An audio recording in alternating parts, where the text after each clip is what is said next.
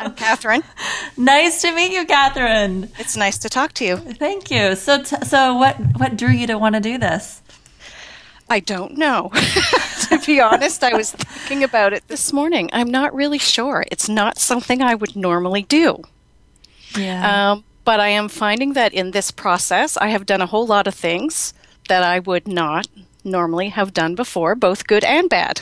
You know, some of my reactions and some of the things I've done, like after I've done them, I've thought, wow, I never would have expected that from me.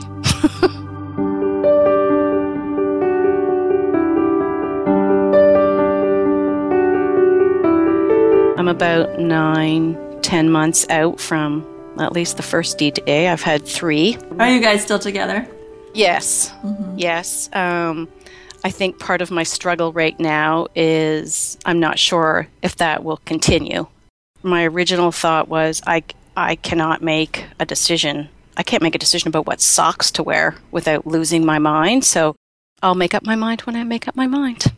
You know, as one woman said to me one time, which I thought was just, you know, when something like this happens in our marriages, she said, we just don't owe them anything. Like if I stay, then it's because I want to. Right. Yeah. And if I don't, it's because I don't want to. Right. Or as I was working through some of the courses and seeing my counselor and all that stuff, people were saying, well, you need to take care of yourself and you need to, you know, find out what your needs are and help figure out how to get those needs met. And I realized I didn't know what they were, that I had put everyone else's needs, primarily my children, ahead of mine for so long that I kind of lost track of what mine were. That's what the biggest thing through all of this has been for me, is to figure out what I need and how to get it. Tell me about that journey. Lots of ups and downs, and sometimes I don't remember to use the things that I've learned along the way. So you're human, in other words. Yeah, figure.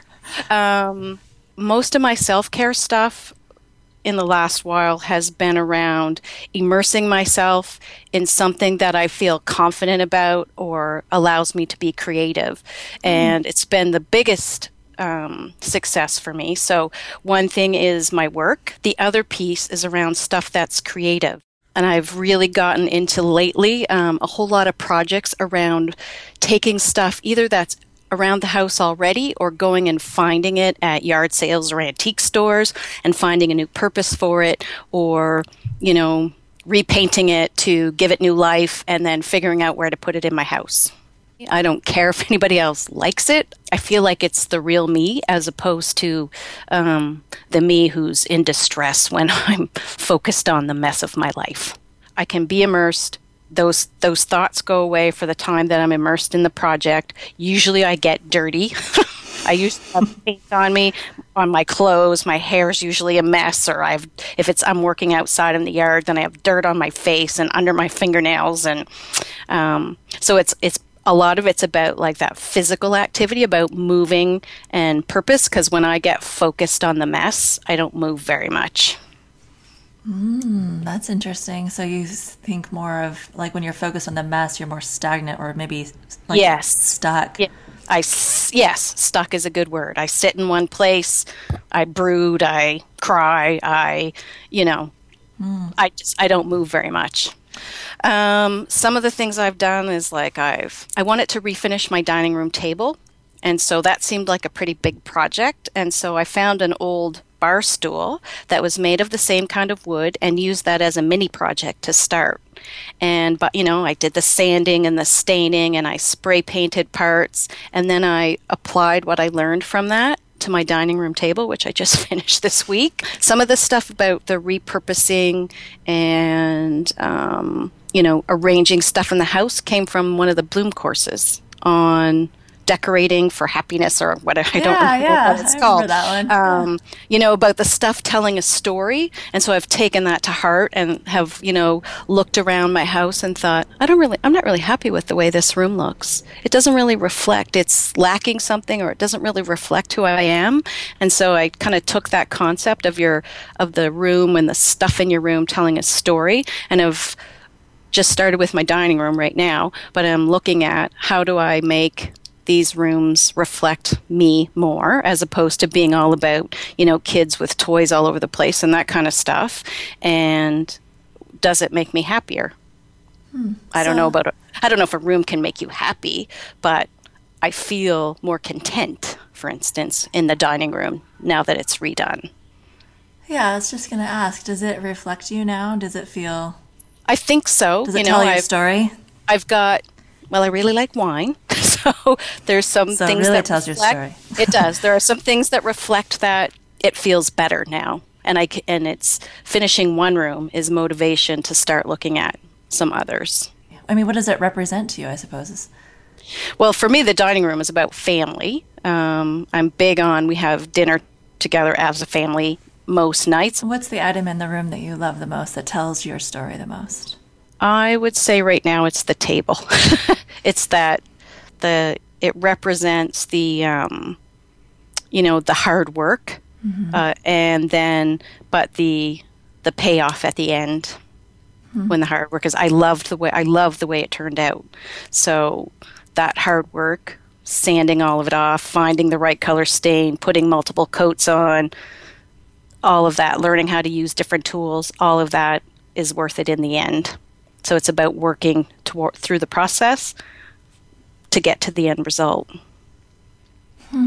The vision, and you had the vision to do it and to get there. Yes. Were there any moments where you were just like, oh my gosh, I hate this table, damn it? Yes, there were. Tell me what that was like. The top turned out beautifully. I stripped it down to bare wood and stained it and varnished it.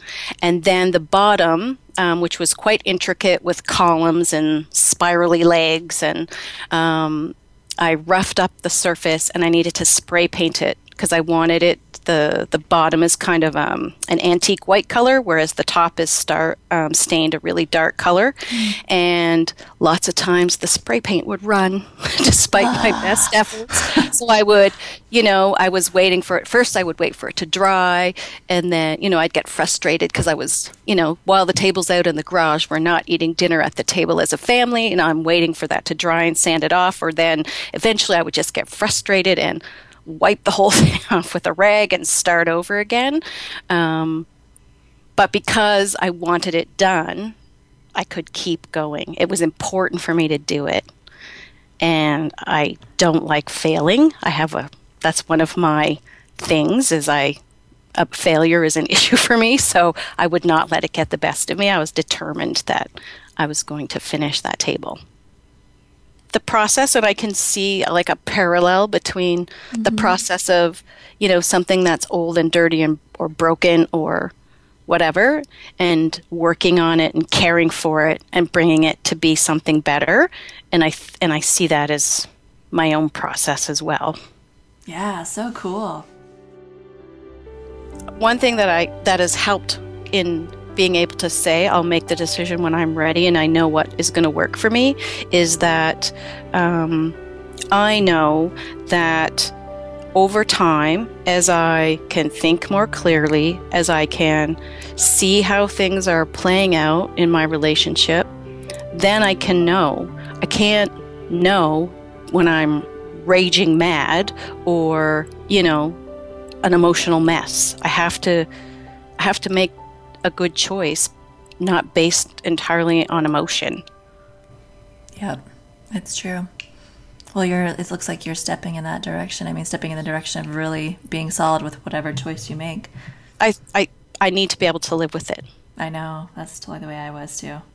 And the pain and all the other mess is not going to just go away because I decide tomorrow to leave my husband. True. I still have to deal with all the mess one way or the other. So why not work on yourself and make yourself that beautiful table, right? Exactly.